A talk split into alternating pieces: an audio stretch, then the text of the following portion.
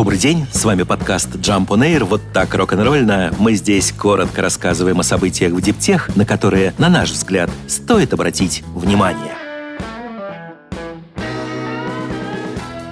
Индия может стать мировым лидером по производству электромобилей. Такое мнение высказал министр транспорта этой страны. По его словам, это станет возможным в случае эффективного использования недавно обнаруженных в регионе Джамму и Кашмир запасов лития. Запасы эти, по данным Национальной геологической службы, оцениваются почти в 6 миллионов тонн. Этот металл – важнейший компонент в производстве батарей для питания электромобилей. При этом до сих пор Индия полностью зависела от импорта лития. Стоит заметить, что Индия по итогам прошлого года обогнала обогнала Японию и стала третьим в мире автомобильным рынком после Китая и Соединенных Штатов. Здесь было реализовано более миллиона электрокаров. Рост продаж год к году составил 210%. В текущем году статистика также позитивная. Февраль стал пятым месяцем подряд, когда в стране продавалось более 100 тысяч электромобилей. Исключительно одни убытки пока что несет от своего электромобильного подразделения Ford Motor. В прошлом году, по предварительным оценкам автопроизводителя, электромобильный бизнес принес компании потери в два с небольшим, а в этом году цифра увеличится до 3 миллиардов долларов. Таким образом, совокупный убыток с 21 по 23 годы составит 6 миллиардов. Цифры были озвучены на брифинге для инвесторов и аналитиков. Однако Ford смогли немного сгладить впечатление, отметив, что первое поколение ее электромобилей станет прибыльным прибыльным до уплаты налогов уже к концу 2024 года. Binance открывает в Грузии свой новый региональный хаб. Криптобиржа перед запуском хаба несколько месяцев налаживала сотрудничество с местными государственными и частными структурами. В ноябре генеральный директор компании Чан Панджао посещал республику, где встречался с премьером Грузии и местными деловыми кругами. Компания объявила о партнерстве с криптовалютным платежным шлюзом CityPay, о стратегическом сотрудничестве с грузинским агентством инноваций и технологий, а также о запуске благотворительной инициативы Binance по поддержке образования Web3, ориентированного на женщин и хакатона сети. Кроме того, Binance подписала меморандумы о сотрудничестве с пятью местными вузами, чтобы повысить качество образования в области блокчейна. Криптобиржа описывает Грузию как важную точку на своей карте и как одну из самых инновационных стран региона.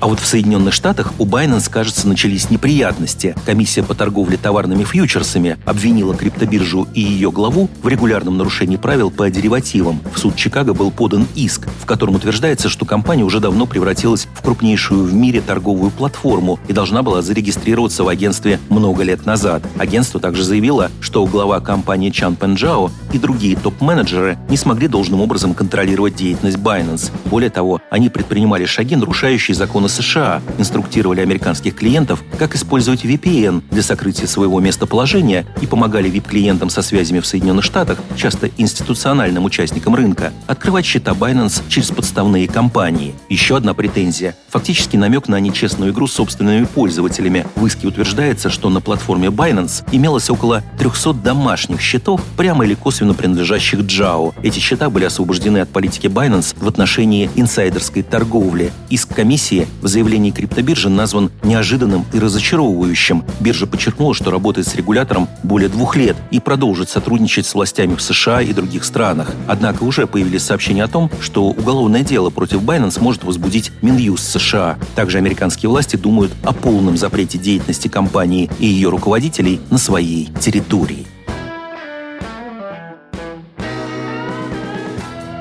Углеродные материалы для суперконденсаторов на основе скорлупы кедрового ореха разработали сотрудники отдела нетрадиционных каталитических процессов и инжинирингового центра Института катализа Сибирского отделения Российской Академии Наук в Новосибирске. Суперконденсатор – устройство, которому нужно всего 10-20 секунд для полной зарядки, а заряжать и разряжать его можно сотни тысяч раз. Их способность накапливать энергию во многом зависит от текстурных характеристик материалов, которые используют в электродах. Для их производства чаще всего всего применяют активированные углеродные материалы. Сибирские ученые решили использовать в электродах угли, производимые из скорлупы кедрового ореха, единственного, который заготавливают в России в промышленных масштабах. Скорлупу для получения активированного угля сначала измельчают и карбонизируют в кипящем слое катализатора. Затем полученный на первом этапе биоуголь смешивают с раствором щелочи, обрабатывают при температуре до 1000 градусов, отмывают и сушат. Из полученного материала формируются тонкие таблетки, которые запрессовывают в металлические корпуса плоских батареек батареек, что позволяет тестировать материалы в условиях максимально приближенных к реальным. Проведенные испытания, по словам разработчиков, показали перспективность материала для практического применения. Следующим шагом должно стать создание прототипа мощного суперконденсатора. Это не первый пример, когда российские ученые пускают в дело вроде бы бесполезные биологические отходы. В прошлом году сообщалось, что группа исследователей из МГУ и Сколтеха создала высококачественный углеродный материал для анодов натрий-ионных батарей из перемолотых растений борщевика Сосновского.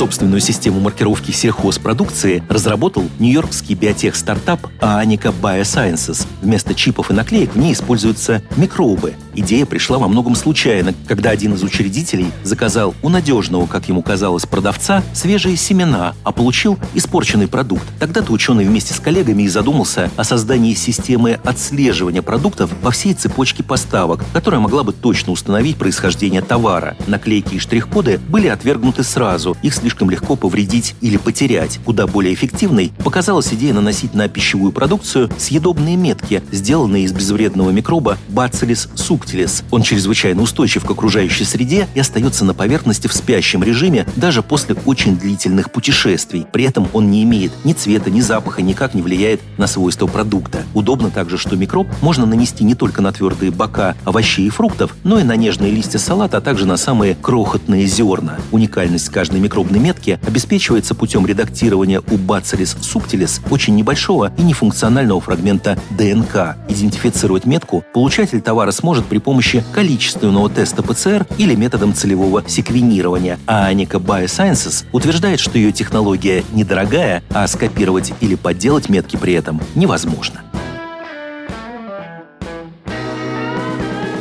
С вами был подкаст Jump on Air, коротко и рок-н-ролльно о событиях в Диптех, на которые, на наш взгляд, стоит обратить внимание. Подробнее эти и другие новости Диптех читайте ежедневно в нашем телеграм-канале Jump Daily. До встречи!